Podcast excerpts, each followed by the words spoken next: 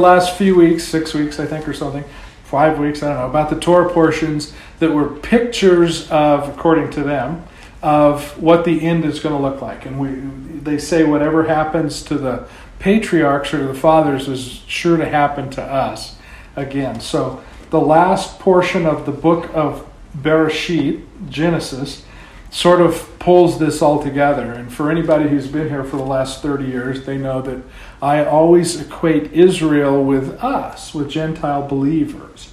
And this section actually sort of nails that down, and it has some pretty interesting stuff in it.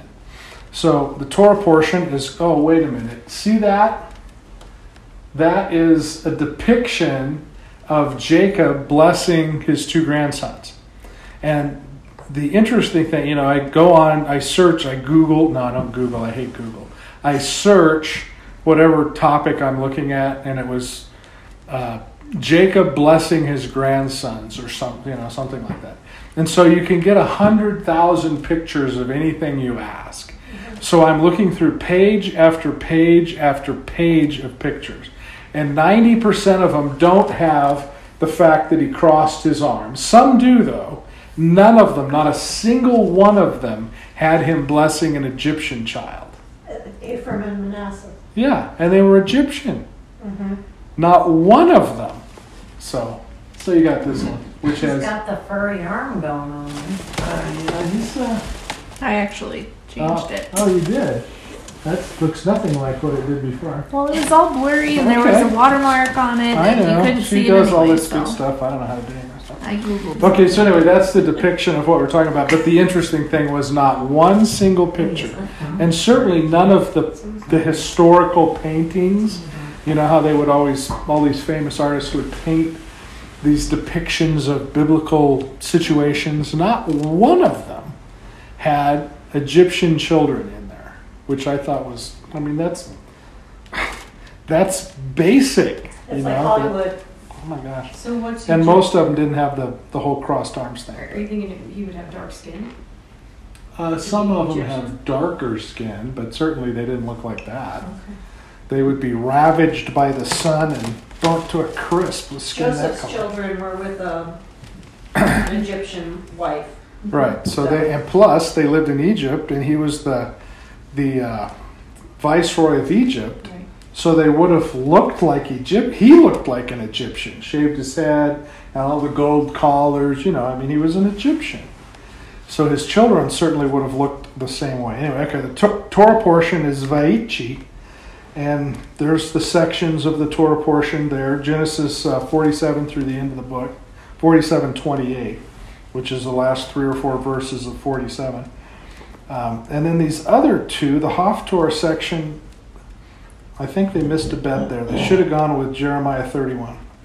Anyway, uh, so the Torah portion begins in Genesis forty-seven twenty-eight by saying, "And Jacob lived in the land of Egypt and the country of Goshen."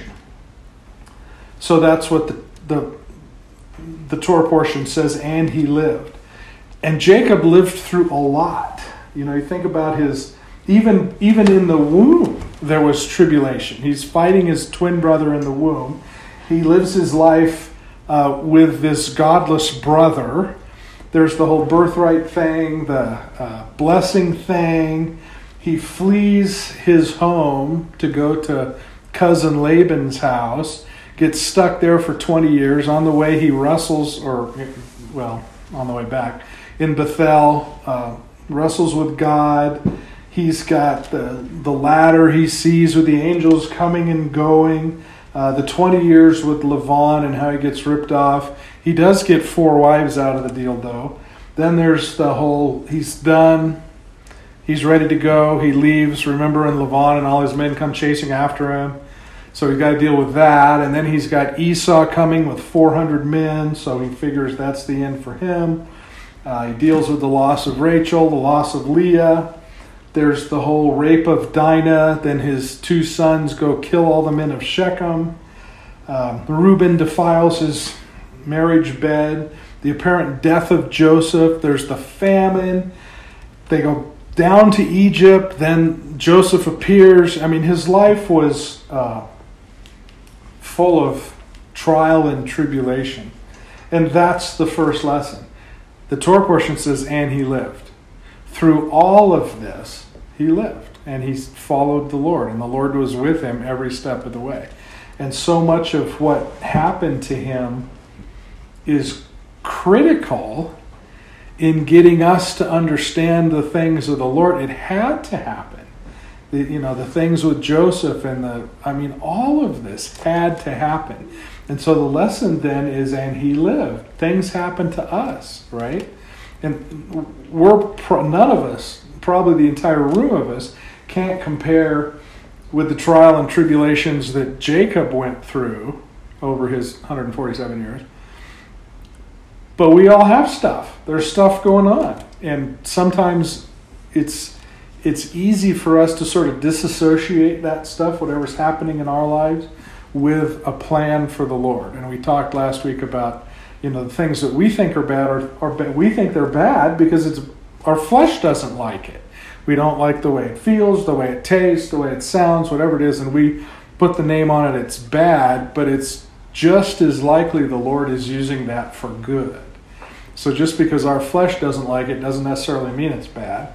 And that's the very picture of Jacob. And if Jacob's name is Israel and Israel is is is us, we can expect that same sort of uh, stuff's going to happen, you know, and we need to just be able to go with it like his son Joseph did and like he did.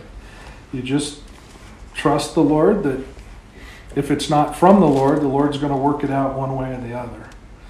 So if you look at, you know, Jacob, and there were certainly times when he thought it was all over, when Esau was going to get him, when the famine was going to get him, when, you know, whatever it was. And yet there was there was a purpose in it all. So we we live too, and we live through stuff, and that's, I think, what the Lord uses to make us the way he wants us to be. So the promises that Jacob had on his first day, well, even before his first day, were absolutely as true as the promises on his last day. It's it, God is always, always good. So um, these things challenged his faith, just like sometimes they challenge ours, I think. And, um, you know, we find ourselves in places where sometimes we think, well, God's not here, you know, either through our own doing or circumstances that are out of our control. And that's never true. Even if we reject God, he's still there. So we just need to, you know, we need to remember he's the same yesterday, today, and tomorrow. So what affects us really has no bearing on the Lord's plan. You know, we can either get on board or get left behind. So there's a Hebrew uh, word up here, and I, amazingly enough, forgot to put the word.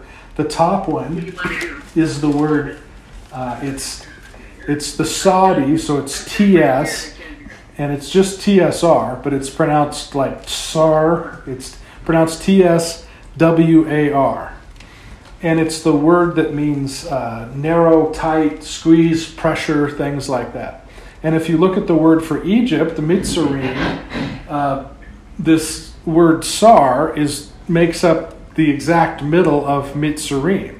So the idea of Egypt, which is always a picture of the world, is built on this idea, if you want to say it that way, this idea of being uh, s- squeezed or under pressure or in a narrow spot.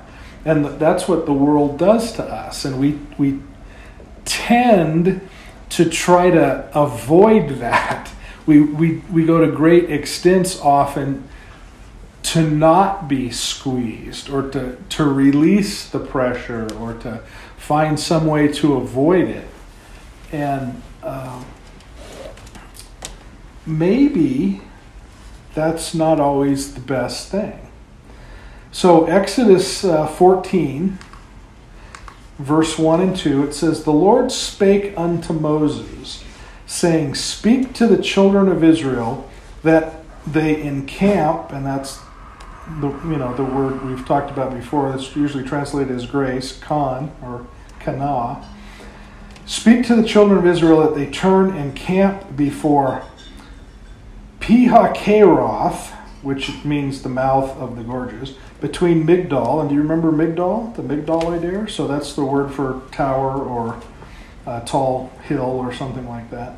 Between Migdal and the sea, over against Bathi-Shephuan, which is which shall be a camp encamped by the sea.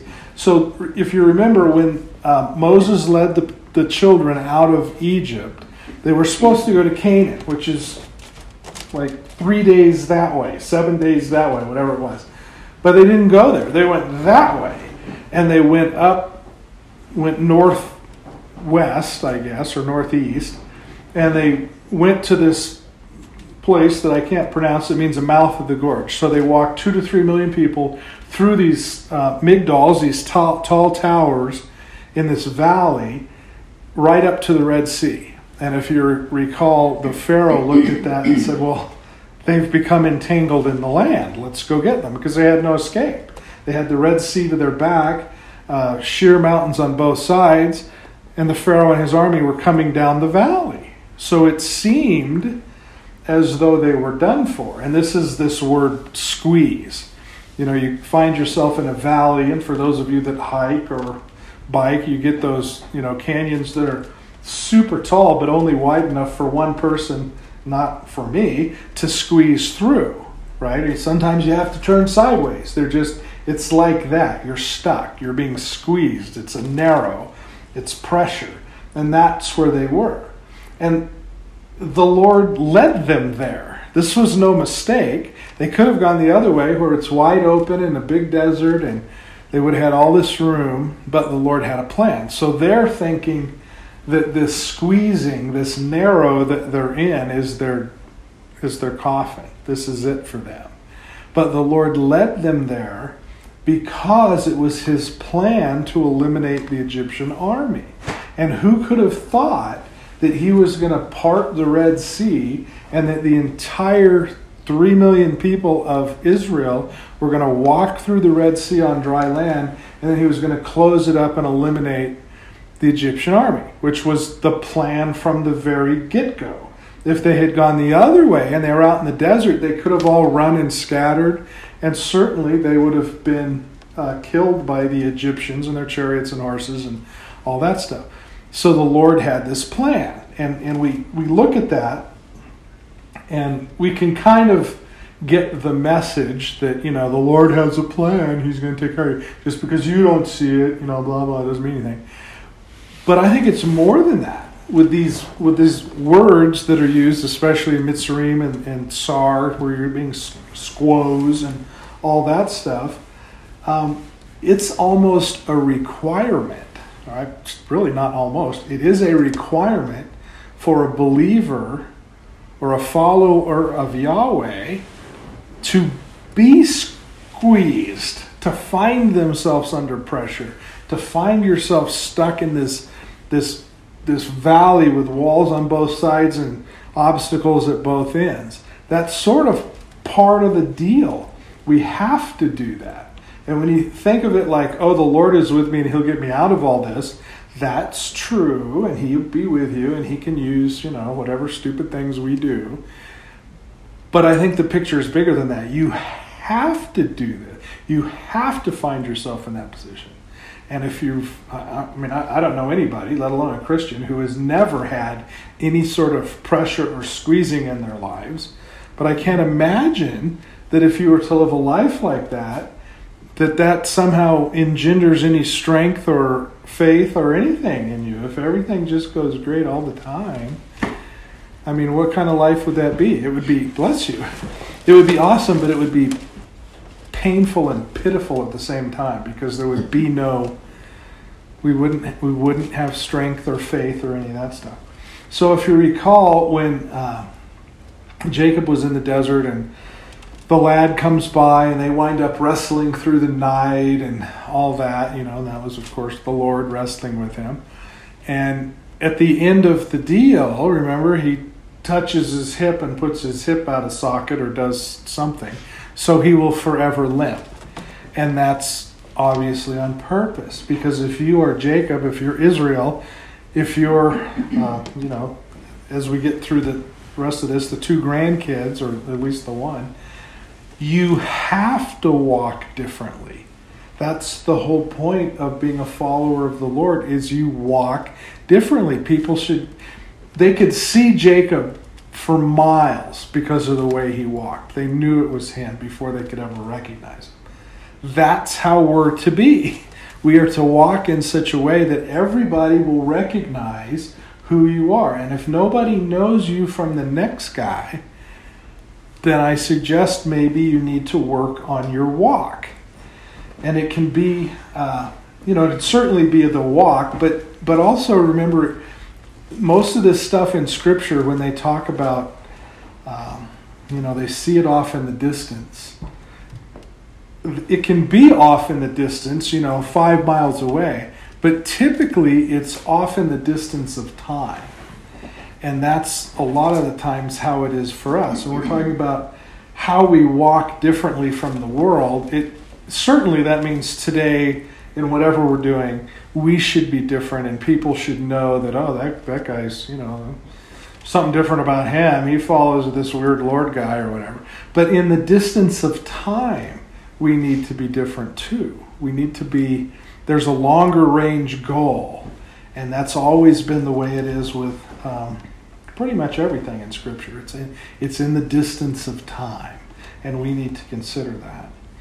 So uh, John sixteen thirty-three, it says, "These things I have spoken unto you, that uh, that in me you might have peace, and in the world you shall have tribulation. But be of good cheer, I have overcome the world." So you see this word in English is the uh, Greek word phoebo, which is the Hebrew word that we were just talking about, the sade resh, sar, uh, which is the same word for squeezing, pressure, narrow, tight.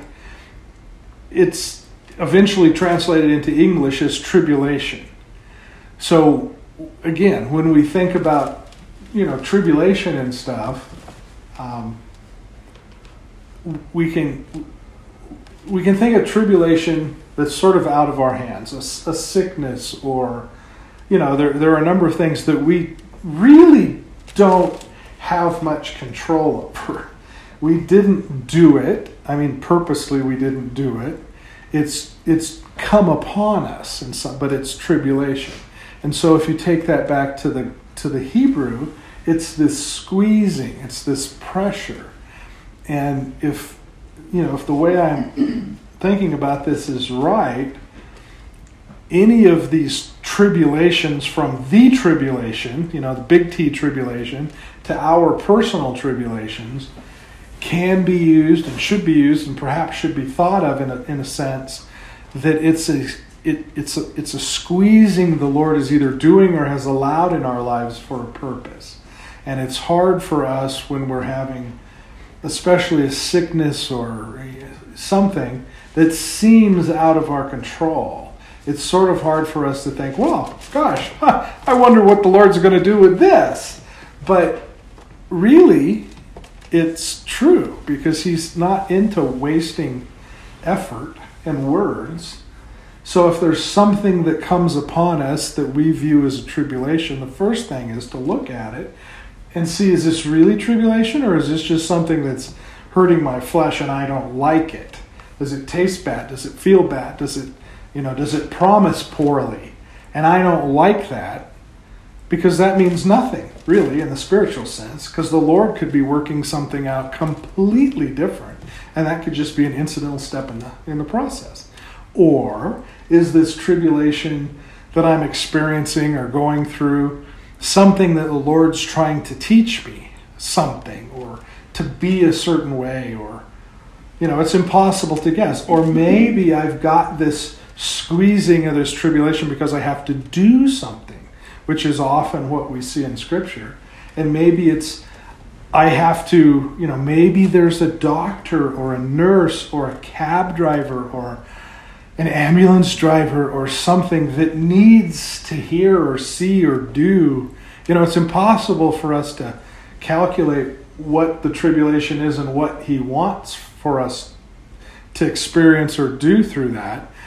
And I'm not saying we should know. I'm just saying we should be open to the fact that what we think is bad is not necessarily bad from his perspective, because he could be working something out.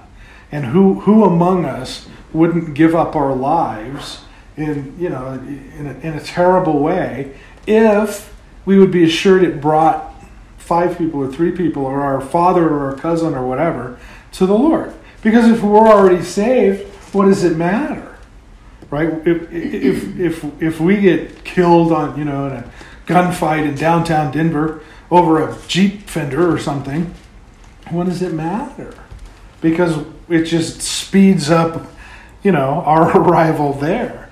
But if that action could bring people to the Lord who wouldn't perhaps otherwise get there, I suggest anyone in this room would make that deal after some thought and consideration. But so we need to think of things like that, and perhaps, you know, and if and if he's got something for us to do with someone or go somewhere, you know, we would have no way of knowing that. We just have to be open to it, because it might happen, and, you know, it might not. But we just need to be open and not look at things the way that we, we tend to. So uh, this word, when you read tribulation in the New Testament, think of this squeezing or this pressure, and think of that as being an action that the Lord is using for some purpose. Uh, Matthew seven thirteen says, "Enter ye at the straight gate." So you've you know we we know the straight gate and the narrow road and the wide gate and the, and, and the broad road, but keep in mind this word "straight," because it keeps coming up, and it's always connected to this idea of pressure and squeezing and God doing something to get us to walk in a certain way, to look a certain way, to you know to see something different in the distance of time. So enter ye at the straight gate, for wide is the gate and broad is the way that leads to destruction, and many there shall be which go therein. Because it is straight, uh, because it is the straight gate and narrow, and this is that same Hebrew word, uh, squeezing or narrow, it's the way which leads to life, and few that are that find it. So we're all familiar with that idea that the narrow road is what leads to life, and we kind of, uh, or at least I do, I'm assuming I'm probably not the only one, you kind of envision the narrow gate as being, you know, like the the the gold, the brick, what is it? The Golden Brick Road. The Golden Brick Yellow Road and the red shoes, you know? Oh, the Yellow Brick Road. The Yellow Brick Road, that's it, thank you. The Yellow Brick Road. So you see that as, you know, kind of going off into the distance in heaven, and everybody else is, you know, swimming down downstream. But no, that's not the way it's actually written. This whole narrow gate thing and, and straight road thing isn't this beautiful path up into the clouds. It's this squeezing. It's this pressure. It's he's he's forcing us to do something that we probably would rather not do. If it was up to our flesh, we would avoid that. And that's exactly how people get on the broad road and the broad path. You know, we think, oh, you know, the people on the on the Yellow Brick Road are going to be awesome people, and the people going the other way, they're not so good. And that may not be anything like the truth. It may just be that they chose the broad road because they're avoiding the squeezing, the narrow, the pressure, because they don't understand that that's what God uses almost exclusively to bring us to the place that he wants us to be, where he can use us, that we can learn the lesson. They don't want to die to self. They don't want to die to self. And, and I mean, it makes sense if it's going to be uncomfortable and painful. We, I mean, it, we try to avoid it, right? It's if we it, at any extent, if we could avoid it, we would. And I, yes, some people probably perceive it as punishment. Yeah, exactly, yeah. And it's not. Is he is a punitive God? You it's know. It, it's typically the opposite of punishment. It's yeah. it's often. Uh, it, it's often a gift, this squeezing and this pressure and this narrowness, and you're in this valley and the enemy's coming and, and the Red Sea's there and we're all going to die. It's hard to say, oh, well, that's awesome. I'd rather be there than just walking through the desert. But often that's God's economy. So Matthew twenty-eight twenty says, teaching them to observe all things whatsoever I have commanded you, and lo, I am with you always, even unto the end of the world. Amen. And we know this. I mean, we know this verse. We say, oh, he's always with us. So if, if we know that and we believe that, then why do we struggle against the squeezing and the pressure? Because it says he's with us always, to the end of the day, to the end of the world. So it's not as though, oh, I'm getting crushed here and God's out to lunch. You know, he's forgotten about me over here. He, he didn't want this for me. This is terrible. Well, maybe he wanted that for you because it's the opposite of terrible. Maybe at the end of this is what you're searching for. Okay. So I guess what I'm saying is um, it... And I hate I hate to say things, you know, absolutely, but it seems like it often requires a squeezing or a pressure or a situation that we feel like, oh, God wouldn't do that to us. It requires that for us to be saved. So think that through the next time you're up against something interesting that you don't want to deal with and think, you know, God, oh, God would never do this to me. This must be the enemy. And I've always thought Satan gets way too much credit for way too many things because he doesn't have the power to do most of this stuff. So why do we give him the power? Why do we take...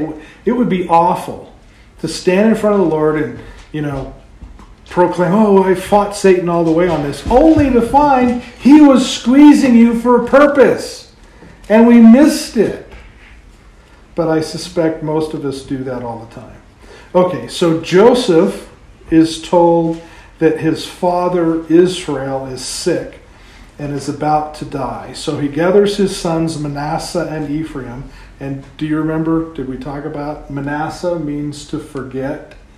Because the first son was born, and Joseph said, I'm going to forget all this, you know, the pit and the jail and the seventeen years that I was mistreated. I can forget all that because now I have this son and I'm, you know, somebody. So his first son is named Manasseh, and his second son is named Ephraim, which means fruitful or double fruit. So you, you remember when Rachel, uh, where Rachel died? Does anybody remember that story? I didn't know it before, but you said last time that, well, the time, time week before last that uh, Jacob said, if anybody in my group did did steal that, let them die. Oh yeah, yeah. And yeah. So then she did die. In she did die there, and she died at Bethlehem Ephrathah, which is the same word as Ephraim. It means fruitful. Mm-hmm. So she died giving birth. Giving birth, but it was fruitful, and obviously the you know I mean the obvious fruitful part of it was the children, Joseph and, and, and Benjamin. But Ephraim, Ephrathah, Beth, Bethlehem, Ephrathah, you know, you hear all those things. Those are all the same sort of word, and they mean fruitful, double fruit. Peri is P R, uh, I don't remember how to spell it. It's P R E, I guess, is the word for fruit, and it's in it's in the middle of all of these words. So they have this sense of, um, of fruitful, of good. And that's where Rachel died. And that's the name of his second son. So, okay, Genesis forty-eight, uh, one through five, I'm going to read here. And it came to pass after these things that one told Joseph, behold, thy father is sick. And he took with him his two sons, Manasseh and Ephraim. And, he to- and one told Jacob and said, behold, thy son Joseph come unto thee. And Israel strengthened himself and sat upon the bed. And Jacob said unto Joseph, God Almighty appeared to me at Luz, which is Bethel, in the land of Canaan, and blessed me. And he said to me, Behold, I will make thee fruitful and multiply thee, and I will make thee a multitude of people, and I will give this land to thy seed for an everlasting possession. Now thy two sons, Ephraim and Manasseh, which were born unto thee in the land of Egypt before I came unto Egypt, are mine, as Reuben and Simeon are mine. So does that seem weird? Hey, there's uh, Kevin. So Israel is about to die. Joseph brings his two sons in who are born in Egypt. And Israel sits up in the bed and says, those two sons that you had, they're my sons, just as Reuben and Simeon are mine. They are mine. I am adopting them. They're not yours anymore. They're mine. So the Um, well, one of the questions would be, Jacob, Israel, is patriarch of the twelve tribes, right? He's he's sort of the big kahuna here. He's got the twelve tribes already. All of Israel is in place through the twelve tribes. And now he says, I'm adopting two Egyptians? Does that seem weird? Because these children are half Egyptian. They're Joseph's children, but Joseph's wife was Egyptian, and they lived in Egypt. They looked Egyptian. They spoke Egyptian. And so he's adopting those, taking them away from Joseph and saying, those are mine. If we go back to, uh, let's see. Be a multitude of people. Okay, let me just go ahead here. Um, so a couple things are happening. He, Israel has picked Joseph to be the firstborn, which means he gets the double portion. But he wasn't the firstborn. In fact, he was the eleventh born. He's way down the list. So by by in, by adopting these two kids, he's actually giving Joseph a double portion. Because each of those children, because they're now his, will get the same uh, the benefit or adoption or uh, inheritance. inheritance, I'm sorry, the same inheritance as all the other kids. But now both of his kids get one. So in fact, Joseph now gets a double portion. So he's sort of backhandedly assigning him the, the firstborn status because he gets the double portion. It's also giving Rachel two more sons, because this is Joseph's sons, which would give her four sons and elevate her above the handmaidens, who only had three sons. Um, but but genealogy is counted on the woman's side, not the man's side. So genealogy speaking, genea, whatever it is, genealogically speaking, these children are Egyptian. They are not Hebrew, because their mother was Egyptian. So it seems uh, it seems a little weird sometimes. Genesis thirty-five, eleven through twelve, and we read this some weeks ago. And God, God said unto him, I am God Almighty. Be fruitful and multiply. A nation and a company of nations shall be of thee. And kings shall come out of thy loins, and the land in which I gave Abraham and Isaac thee, I will give it to the seed after thee, and I will give it the land. So God is just perpetual. You know, he's got the promised land. He's given it to Abraham, which went to Isaac, which went to Israel. And he's saying, this land I'm giving to you. This is your inheritance. But he says, um, to, he's going to make him a company of nations, as we read it in English. A company of nations. So, I don't know, I always thought, and I'm guessing probably most of you thought, a company of nations, he's got twelve children, twelve tribes, certainly that must be what he's talking about, right? A company of nations. There's twelve different tribes coming out of this deal, even though they're all sort of one group, and they have become Yehuda, they're called Jews to this day. So, when you when you look at this company of nations phrase, which appears a couple of times, but not a lot. It's kahal, which you, you may or may not know, it means congregation or assembly. Um, this, this word kahal in Greek is translated ecclesia, ecclesia, you know, which, which in English is translated as church. So if you read kahal as church, the next word, nations, is go, goyim, which is the word goy, plural. Well, most of us know a goy is a Gentile, right? Jews always call us goys because we're not Jewish, we're Gentiles. So the Lord is saying, I'm going to make you a company of nations. Well, what he's saying is, I'm making you a church of Gentiles? I mean, he's talking to Israel. And he says, all of this land that I gave to Abraham and Isaac and Jacob, all of this promised land that I, I've given to you, this is your home. And he says, I'm going to turn you into a company of nations. I'm going to turn you into a church of Gentiles and give them all this land. Well, that's not the way we read the book. We read the book as though it's all Jewish land. But it's not. It's this church of Gentiles. So Jacob has now has in front of him Joseph's two sons who are not Jewish. They're Egyptian, but they're following the things of their father, the, the, the Jewish religion and traditions and words and teachings, even though they're Egyptians. So when you read this, I'm going to make you a company of nations or a church of Gentiles, it has to be more than the twelve brothers. It has to be somebody from outside of the realm, and it apparently has to be a Gentile. So that's the big deal with why Israel took Jacob's, uh, Joseph's two sons. He adopted them. There was no discussion. It's not, hey, by the way, I'm gonna, you know, I'm gonna give your kids some stuff.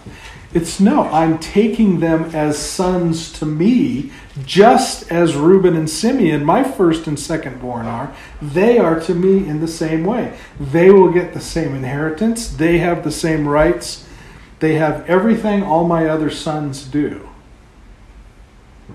But they're Gentiles.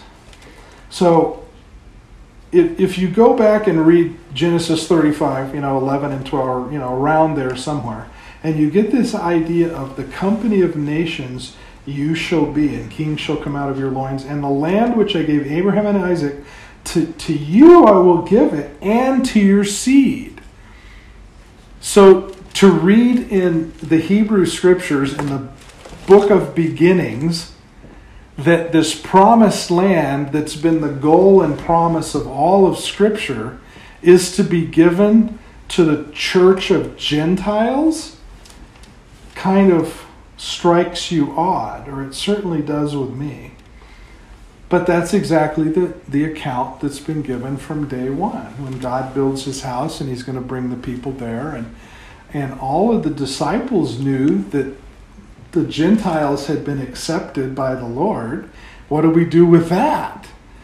Because the religious establishment said no possible way. You have to be a Jew, a son of Abraham, to inherit the things of God.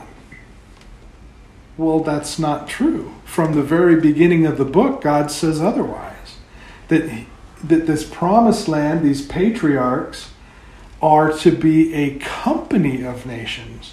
Certainly the twelve tribes, which account for the Hebrew, the Judah part of Israel and Judah. And then you've got these two Gentiles who are the Israel part of Judah and Israel, and it is to them that the land belongs. Genesis forty-nine, six through eight. And thy issue, which thou begot after them, uh, shall be thine. You're going to have children. After this, those children are your children, and they shall be called after the name of their brethren in inheritance. But these two, these two Egyptians, they're mine. Everything else you have, you, you can have. Those are yours. Excellent. And in point of fact, we don't ever read of Joseph having any more children. But and as for me, when I came from Padan, Rachel died uh, by me in the land of Canaan by the way, when yet there was but a little way to come to Ephrathah, which is fruitful, and I buried her there on the way to Ephrathah, which is the same as Bethlehem. So Bethlehem, house of bread, Ephrathah, fruitful. That's where Rachel is. That's where... Um, anyway. And Israel beheld Joseph's sons. Okay, so he's just he's just gone through all this. He's taken. He says, I'm going to take your two children, and I'm making them mine. They're not yours anymore. They're mine. They're getting inheritance. That's the deal. Manasseh and Ephraim, they're mine. And then he says, and Israel beheld Joseph's sons and said, whose are these? Well, he just said, he just adopted them. And yet he looked at them and didn't recognize them. So think that through. Israel does not recognize the heirs to the land. And that's the way it is today. Israel does not recognize us as having any claim to being children of God because we're not Jewish. According to them, we can't have a claim. They do not recognize us. That's exactly what happened here with Israel. He said, those kids are mine. He goes through all the reasons why. He looks at them. Who are these guys? And it's interesting. It says it, it, it, in uh, in Hebrew, anyway, it reads, "Whose are these?" And that word, that that term, "Whose are these?" If you switch the letters around, it becomes the word for Elohim. So, whose are these? They're Elohims. They're gods, which I thought was interesting. But anyway, he, he can't recognize them because the Egyptian does not look Jewish. And you remember when the brothers came down, first the ten, then the eleven, they didn't recognize Joseph because he was dressed as a as a, a Egyptian. He spoke as an Egyptian. His office was an Egyptian office. They didn't recognize him. And yet, he was their salvation. That's the deal at the end of time. The, Israel does not recognize us, and yet we are the church of the Gentiles, as we just read, and all this has been given to us for what reason? So that all Israel may be saved. It goes back to this hidden and concealed thing. All through Scripture, there's always a hidden person, typically a person, but not always. And then it becomes revealed when it when, when it suits God's purposes, and those purposes usually revolve around saving all of Israel. Well, that's the picture, and this, this whole thing starts with, and it ends with, in the end of days. So, again, I, I don't I don't know how you can, well, I guess I do. I don't see why you would read this and not see this picture. Because the, the Jews, the twelve tribes, Judah, Yehuda, can't see Israel until the fullness of the Gentiles is complete. Well, it's not complete yet. So Israel is never going to recognize the church of the Gentiles as a legitimate heir to the Father until this fullness of the Gentiles happens, and then they will see. That's what we read in Malachi. That's what you read in Hosea. That's what Paul's talking about with the, the two olive trees. And if you've ever read about olive trees and, and uh, I don't know, are there any gardeners here that, yeah, my ex-wife gardener, no, my, my wife, ex-gardener. She doesn't garden much anymore. Apparently, and I'm not a gardener, But apparently, if you're going to do a, a graft, especially to an olive tree, you know, you cut a V in the deal, and then you cut a branch, and you cut a V in it, and you put it in there, and you tape it all off. And you don't know if it's going to work for three days. At the on the third day, it either takes or it dies, which I thought was interesting. But anyway, that's what Paul's talking about, right? Is he's taking the wild olive tree, the church of the Gentiles, the uh, uh, whatever I said, the group of the nations, these two Egyptian children that have been made heirs to the land. You're taking that and you're grafting it in to the natural olive tree. And do you know why you graft stuff together? I didn't know this. You, obviously, if you, you know you want to put a branch where there wasn't a branch, or you like Home Depot sells those trees that grow four different fruits, you know, because they graft different. Okay, but apparently on most trees or most plants, one of the reasons you graft stuff in is because that branch will grow fruit, but it causes the natural branches to fruit. Had you not put the graft in it, the natural branches would just put out some fruit. But you put this graft in them, and it causes the tree to, to bear more fruit. Well, that's the picture Paul's talking about with the tree, right? You take the, the wild olive tree, and you graft part of that in so that you can get the fruit off the grafted branch. But the point of the graft is to cause the natural tree to bear more fruit. And of course, you know that after three days, which I thought was interesting. Okay, Jeremiah thirty-one. Now, if if I had written the Haftorah part, Jeremiah thirty-one would be the Haftorah for this section, and I would... Uh, if, if you're interested in doing some homework and catching up, read Jeremiah chapter... You should know this chapter anyway, but read Jeremiah chapter thirty-one because it's awesome. So starting in verse nine, it says, "And they shall come with weeping, with supplications, and I will lead them. I will cause them to walk by the rivers of waters in a straight way," which, again, that we, I said we'd mention that again, "where, wherein they shall not stumble. For I am father to Israel, and Ephraim is my firstborn." So here's God telling uh, Jeremiah, the prophet Jeremiah. He's given this whole story. It's a great chapter. You need to read it. You need to know that chapter by heart. God is telling him of all these things about his people. And then he says, "And Ephraim is my firstborn." Well, Ephraim's not even Jewish.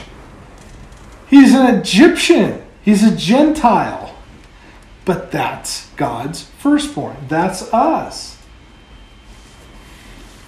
"Hear the word of the Lord, O nations," which is the word Goy, "and declare it in the isles afar off, and say that he who scatters Israel will gather him and keep him as a shepherd does keep his flock. For the Lord, Lord that has redeemed Jacob and ransomed him from the hand of him that was stronger than he." This term, "isles afar off," we read that four or five times in Scripture, and it's generally thought to mean, to mean the places past the Mediterranean, because the known world was around the Mediterranean. But what's out past it? Well, we're not sure, but whatever's out there, they call the far-off islands. And a lot of times, um, Tarshish is another word, it's this land that's out there. So it doesn't take much imagination to be able to include us in that isles afar-off thing. So it says, hear, hear the word of the Lord, O you nations," which is Goy again. It's Gentile. "Hear the word of the Lord, you Gentiles, and declare it in the islands afar off," which could be us.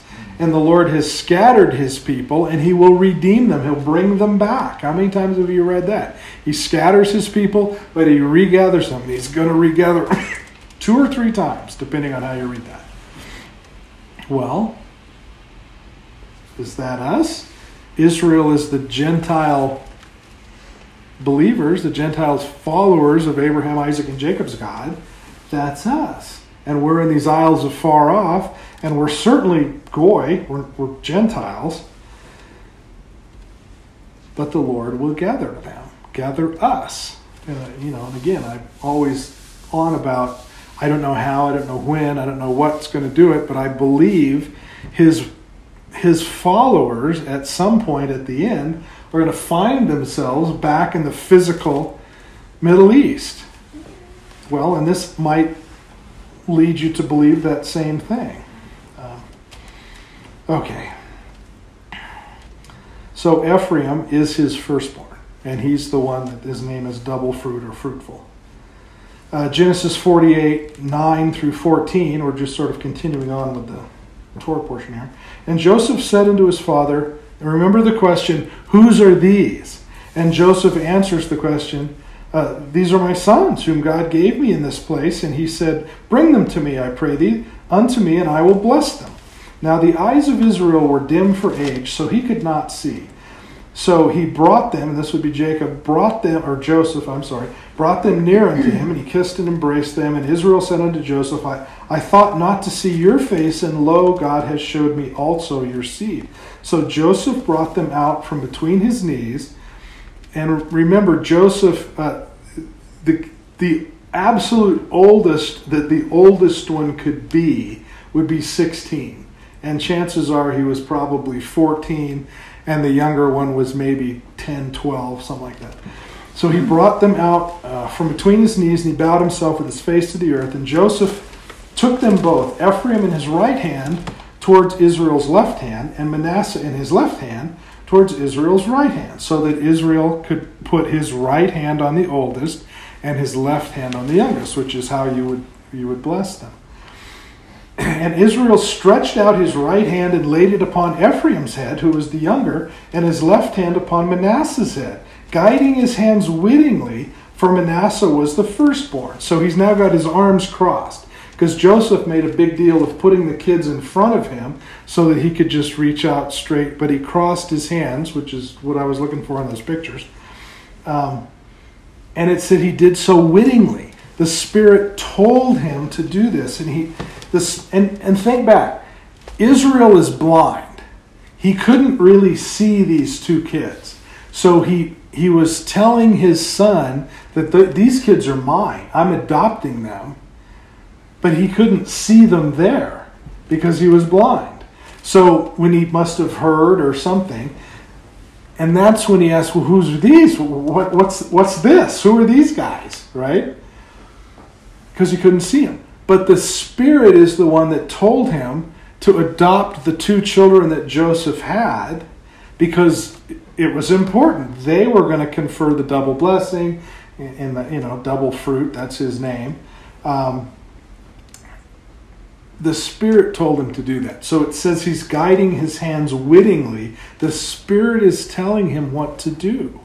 He couldn't necessarily see them, but he crossed his hands so that uh, he, and by the way, this word uh, guides his hands wittingly, it's salal. There's an aleph tav in the middle of that. So you know that the Spirit is right there because it says, I mean, the aleph tav's right there. Um, so anyway, He, he crosses his hands and he blesses them. So in verse fifteen, it starts, and he blessed Joseph, and he said, uh, God before whom my fathers Abraham and Isaac did walk, the God which fed me all my life long unto this day, the angel which redeemed me from all evil, bless the lads, and let my name be named upon them, and the name of my fathers Abraham and Isaac, and let them grow into a multitude in the midst of the earth.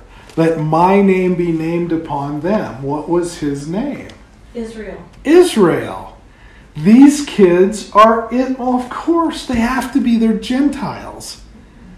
I mean, it makes perfect sense. So I've always said when you're reading through Scripture and you read the word Israel, you have to, is it the nation Israel? Is it the people Israel? Is it the guy Israel? Most of the time, several of those are true. But almost always it's talking about us. When you, you know, when you read Jesus saying something like, I came only for the lost sheep of Israel, he's not saying he came only for the Jews. He came only for his followers, for the people who were committed to him. Duh. Okay, but it doesn't read that way to us. So this is, this is all from the Spirit. He says, let my name be named upon them. His name is Israel. These people are Israel. just like were Israel, the Gentiles who follow after the Lord. So picking it up in verse seventeen, and when Joseph saw that his father had laid his right hand upon the head of Ephraim, it displeased him, and he held up his father's hand to remove it from Ephraim's head unto Manasseh's head. And Joseph said unto his father, Not so, my father, for this is the firstborn. Put thy right hand upon his head. And his father refused and said, I know it, my son, I know it, because the Spirit was telling him this. He shall also become a people, and he shall be great, but truly his younger brother shall be greater than he, and his seed shall become a multitude of nations. This is the same term with the people who, excuse me, left Egypt. It was this multitude of nations. They weren't all Jewish. There were Gentiles in the group. That's what this is all about. I know it, my son. I know it. He couldn't see him, but he wittingly crossed his hands. He, he adopted two kids he couldn't even see. He knew he didn't recognize them. I mean, this is all just perfect. But all through Scripture, you'll see people from Adam to Abraham to Moses to Daniel. To, there's a number of people who just seem to already know what the story is. They know from beginning to end what's going to happen, and they live their lives that way. That's Israel. He, he was seeing in the distance of time. He saw the end. He saw the end of time, and he saw who was there. And it's Israel and Judah. It's the twelve tribes and these Gentiles who follow after the Lord. Okay, Jeremiah thirty-one again. Ephraim, my dear son, is he a pleasant child? For since I spake against him, I do earnestly remember him still. Therefore my bowels are troubled for him, and I will surely have mercy on him, saith the Lord. Also set up, uh, set thee up waymarks, make thee high heaps, and set thine heart towards the highway. Even the way which, thou, uh, which, which you go, turn again, O Virgin of Israel, turn again these cities. How long will you go about, thou backsliding daughter?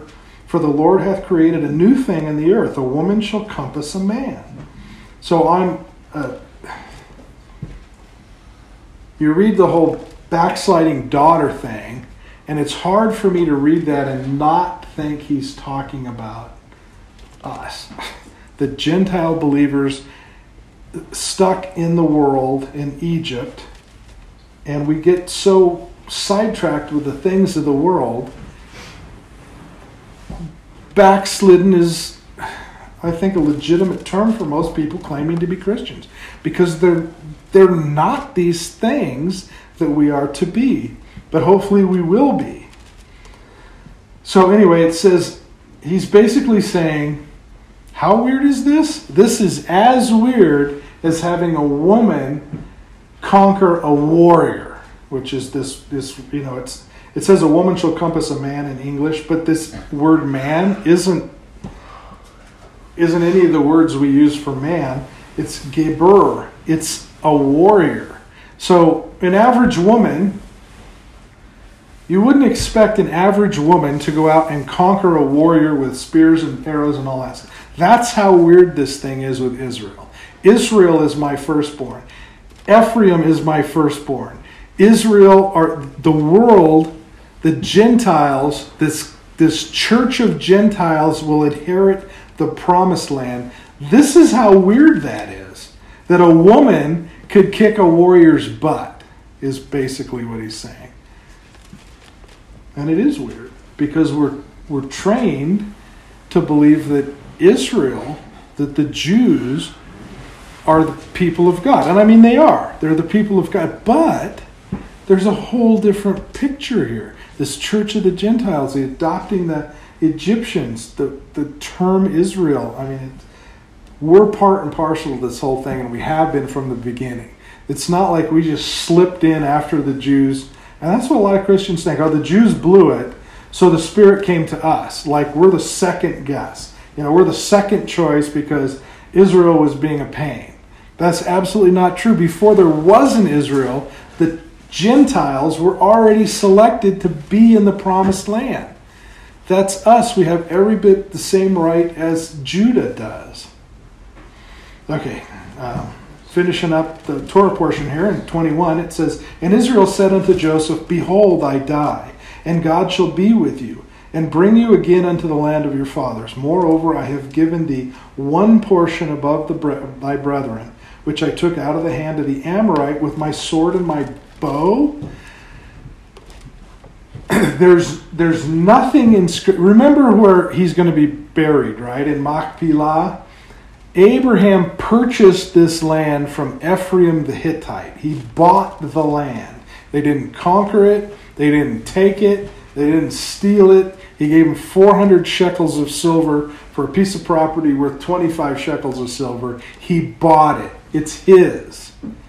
So then we read sort of as this, you know, it, it doesn't even explain it. It says, "Moreover, I've given you one portion, okay, one portion above your brethren, because I've inherited two of your kids, so now you get two portions, not just the one." Okay, got that. "And I took out, sorry, with which I took out the hand of the Amorite with my sword and my bow." There is no record of Israel ever having to go to battle with the Amorites, the Hittites, anybody else to get this land back. So either there was a battle that's not recorded in Scripture, which is possible, or this is something future. This is a prophecy. So you remember where Machpelah was? It was in Shechem.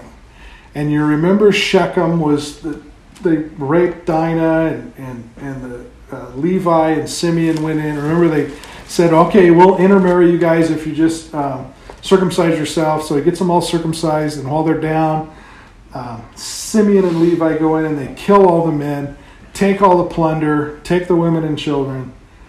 Uh, this is Shechem. That's the place where Jacob said, "Why did you do that? You've made me... Uh, Was you made me taste bad in this in the uh, or smell bad? You've made me stink. You've made me smell bad in the in the sight of the people because you did this thing." And then the Lord came in and put the fear of literally the fear of God on those people, and they didn't do anything to Jacob. All this is in Shechem.